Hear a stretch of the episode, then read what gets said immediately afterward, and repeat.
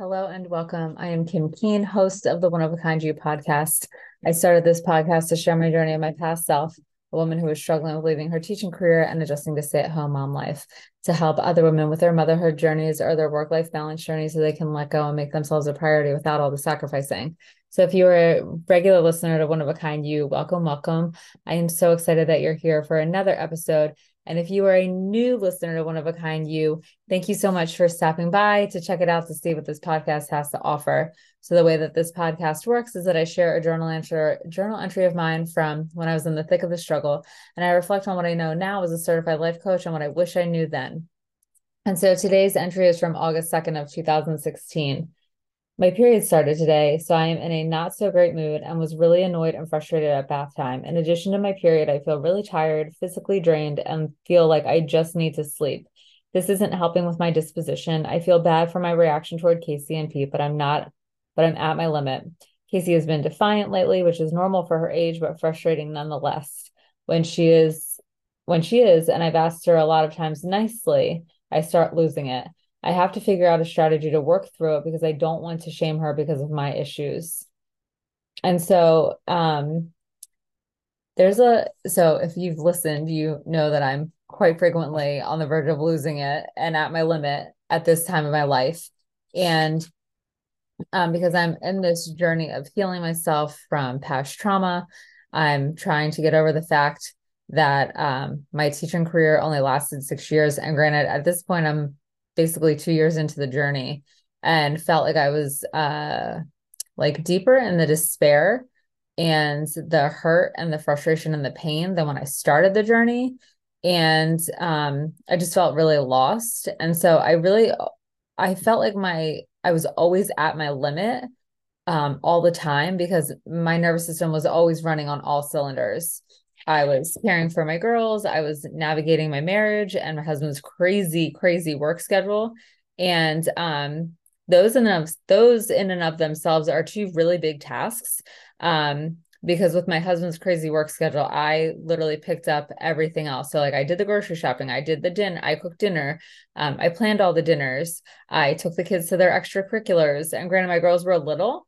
Um, and I think this was probably around the time where we literally had something scheduled every day after school. So it was horseback riding, it was Girl Scouts, it was um, gymnastics, dance class, swim lessons. I mean, by Friday, we were all exhausted because I had overscheduled us. And I was thinking that that was what I needed to do to be a good mom for my kids, to give them all the experiences that I didn't necessarily necessarily have growing up um, but that I wanted. Like I wanted to dance when I was little, but my dad didn't really see the value in that. So if I did get the opportunity to take a dance class, it was um, typically on like a Wednesday, which was my mom's night to have me. So she would pick me up, feed me dinner, and then take me to dance class and then take me home. Um, so I was just trying to, you know, on some level overcompensate for the deficiencies of my own childhood. And so, and then you know, being in a marriage with someone isn't always easy because you're two human individuals with your own needs, your own desires, um, your own wants. And so trying to make space for um for us each to have or pursue our own interests and um like to have time for exercise or meditation or yoga or whatever it was that we needed to do to um foster our whole selves and then trying to take care of kids and jobs. Well, my husband worked outside the home. I was in the house primarily as a stay at home mom at this point. I was still teaching part time online classes for graduate level students, and that was really super time consuming. And I was also going um, to online school to get my dog training certification to be an obedience trainer. So I had those on my plate too. So there was just so much um, to manage and then throw in there going to at this point i i stopped therapy um, but i was still going to um, holistic uh, healings reiki sessions. And i was you know starting to learn about uh, holistic modalities and getting attunements in them. So you know i had my reiki attunement at this point so i could start doing reiki on myself my family my pets other people because i was a level two at this point and then learning about crystals and integrating that into Reiki and just other various types of holistic um, modalities and interests. So, like the Native American medicine wheel, um, angels, things like that. So, um, I had those interests to pursue as well. And I felt like I didn't always have the time to pursue those interests because I was always working around Pete's schedule with his job. Um, but like I said, caring for kids and navigating a marriage and a spouse's work schedule are two monumental tasks. And then when you add in the healing, um, aspect and the years and years of trauma, uh, it almost feels like it's impossible. Like it's not something that you're able to accomplish. And so, what I was working through and attempting to do is I was trying to figure out who I was um, when the trauma had been stripped away. And so basically, it was like uh, creating a new adult version of myself or allowing my true self to come through um, that had been hidden away from the scars of the trauma. And so that's that's a huge job. Um, and that takes a lot of awareness but a lot of space to experiment and opportunities to try new things uh, but also having the awareness in moments like having an argument with my husband or getting ready to lose my you know what all my kids for not listening um, there were times there too to just to try out who is this version of Kim that isn't consumed with um years and years and years of trauma. So there was a lot going on and because of that um my nervous system was always firing on all cylinders and then throw in there trying to unlearn the patterns and the programming from my past. So basically the map of the world that I had that I thought was accurate was inaccurate. And so I was trying to edit and recreate that map in all of this. So um just saying all of that makes me tired. It makes me want to take a nap. So it's no wonder that I felt like I was tired and drained, not only physically, but emotionally too. And then throw in a period. And that's just like the, you know, the kiss of death. So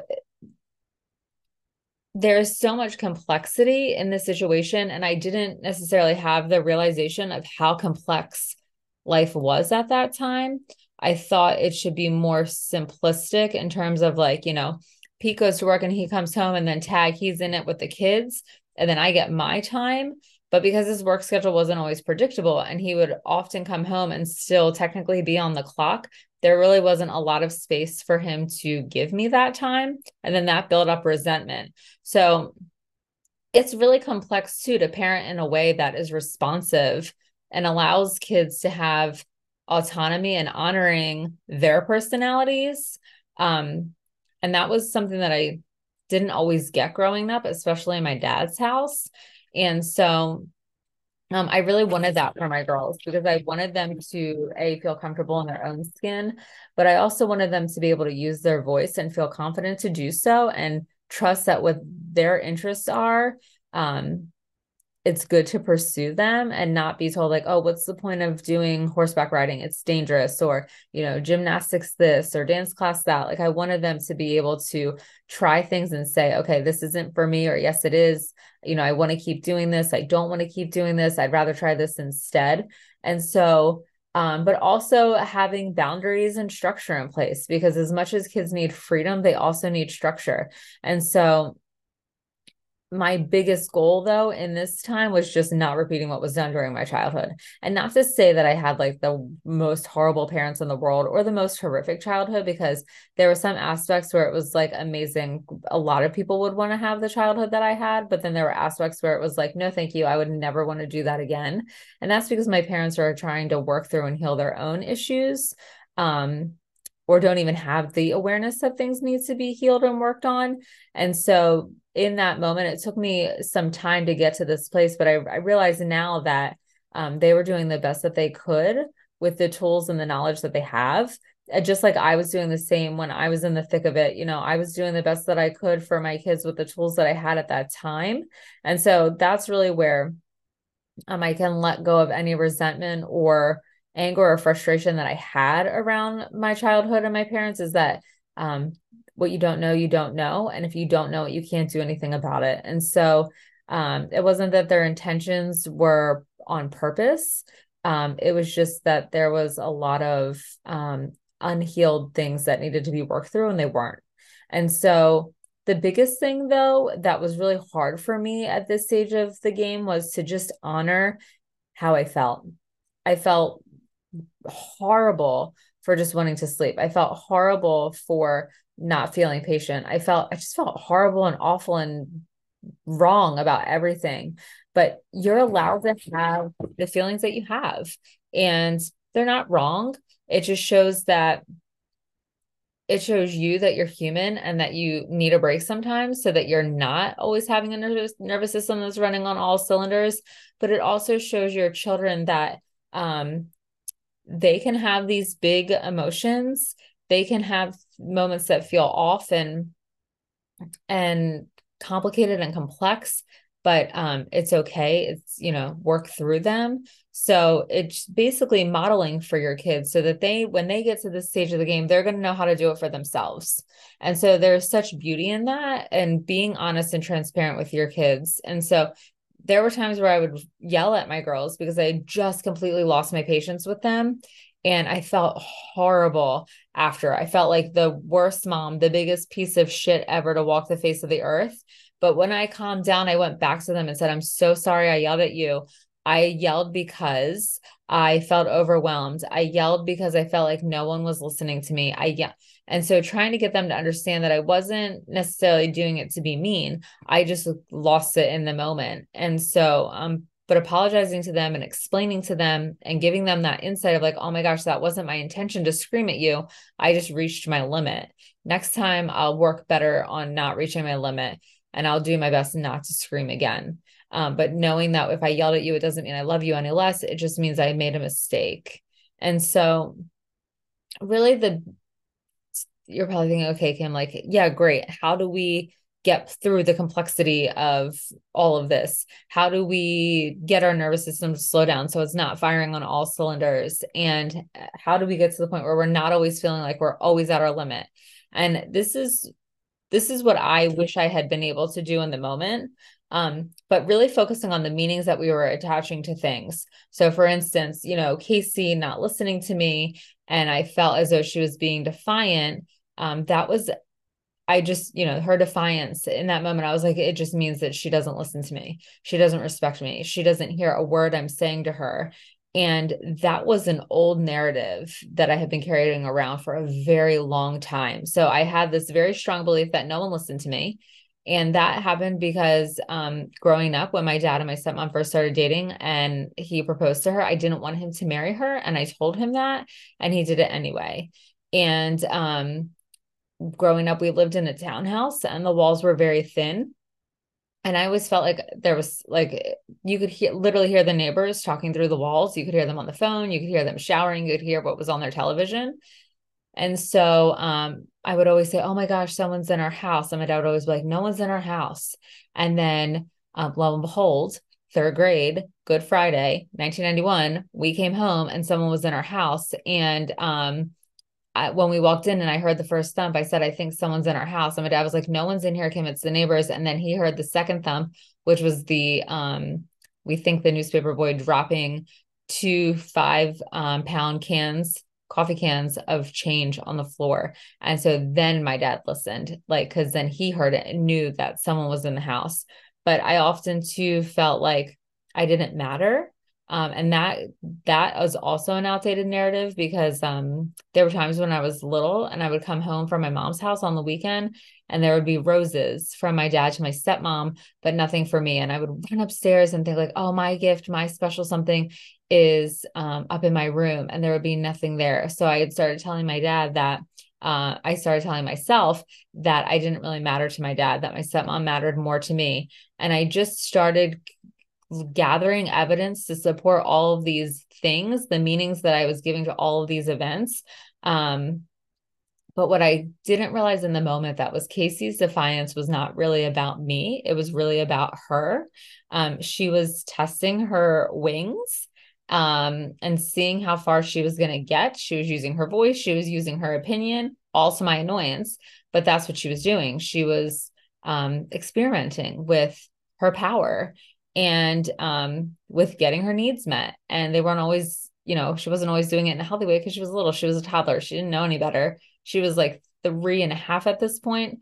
Um, and so when you can recognize the meaning that you're giving to um, the situations, if you can use that meaning to change the perspective around the situation, that will allow you to calm down because it will give you a different way of looking at things.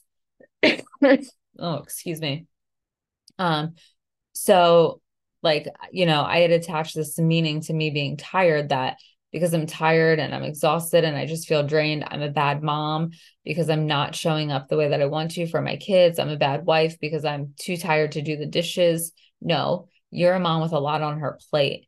So instead of looking at myself as, you know, being a bad mom or a bad partner, looking at for what it really was, I had a massive amount of stuff on my plate. I literally had 10 plates trying to spin at once.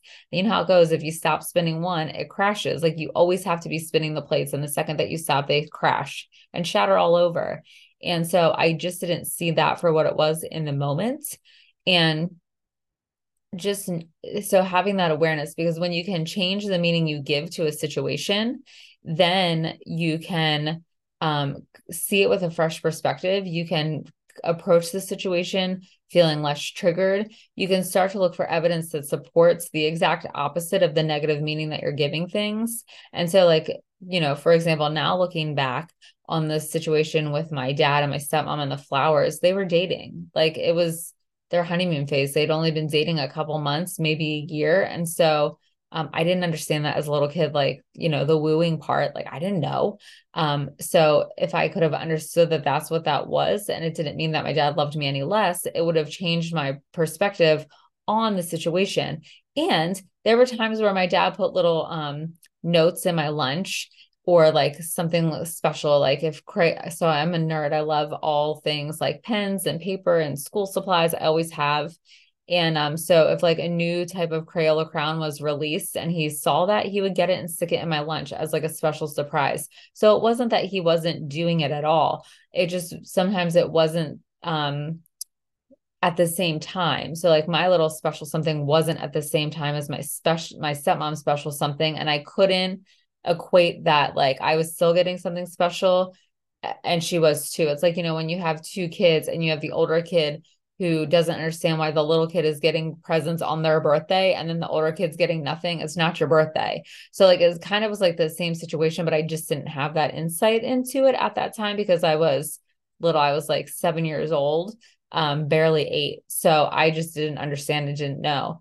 And so um so just really check the meaning that you're giving to the situations going on around you and so, like with my husband's work schedule, I also had the I don't matter story going with that because he would come home, he would literally be on the phone with work as he was walking in the door and just would go straight into the office and not really even acknowledge any of us. And so, um, and he was kind of miserable for it.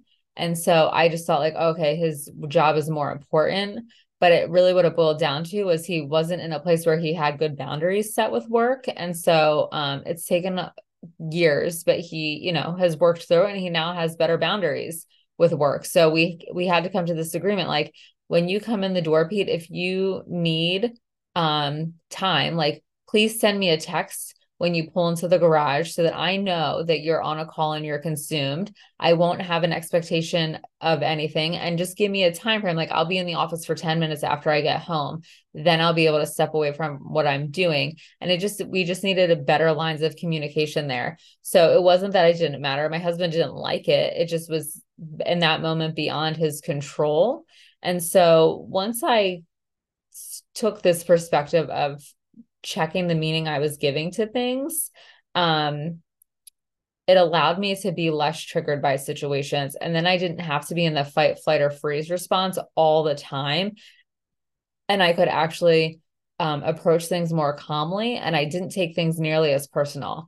And so I hope that you found this episode helpful. If um, if so, please feel free to share it with a friend because the more the merrier. And if you would be so kind to leave a review, I would greatly appreciate it. Um, also, be sure to Um, check out the events on my website at kimkeane.com. I have some really exciting and great things coming up, especially EFT tapping to tap away the stress, which, if you feel like you're always at your limit and your nervous system is always running on all cylinders, this is exactly what you need. You can sign up right on my website website at the events and workshops page at kimkeane.com. So thank you so much for taking the time to tune in. I so greatly appreciate you being here with me um, because let's face it, us ladies have to stick together. So I hope to see you next week.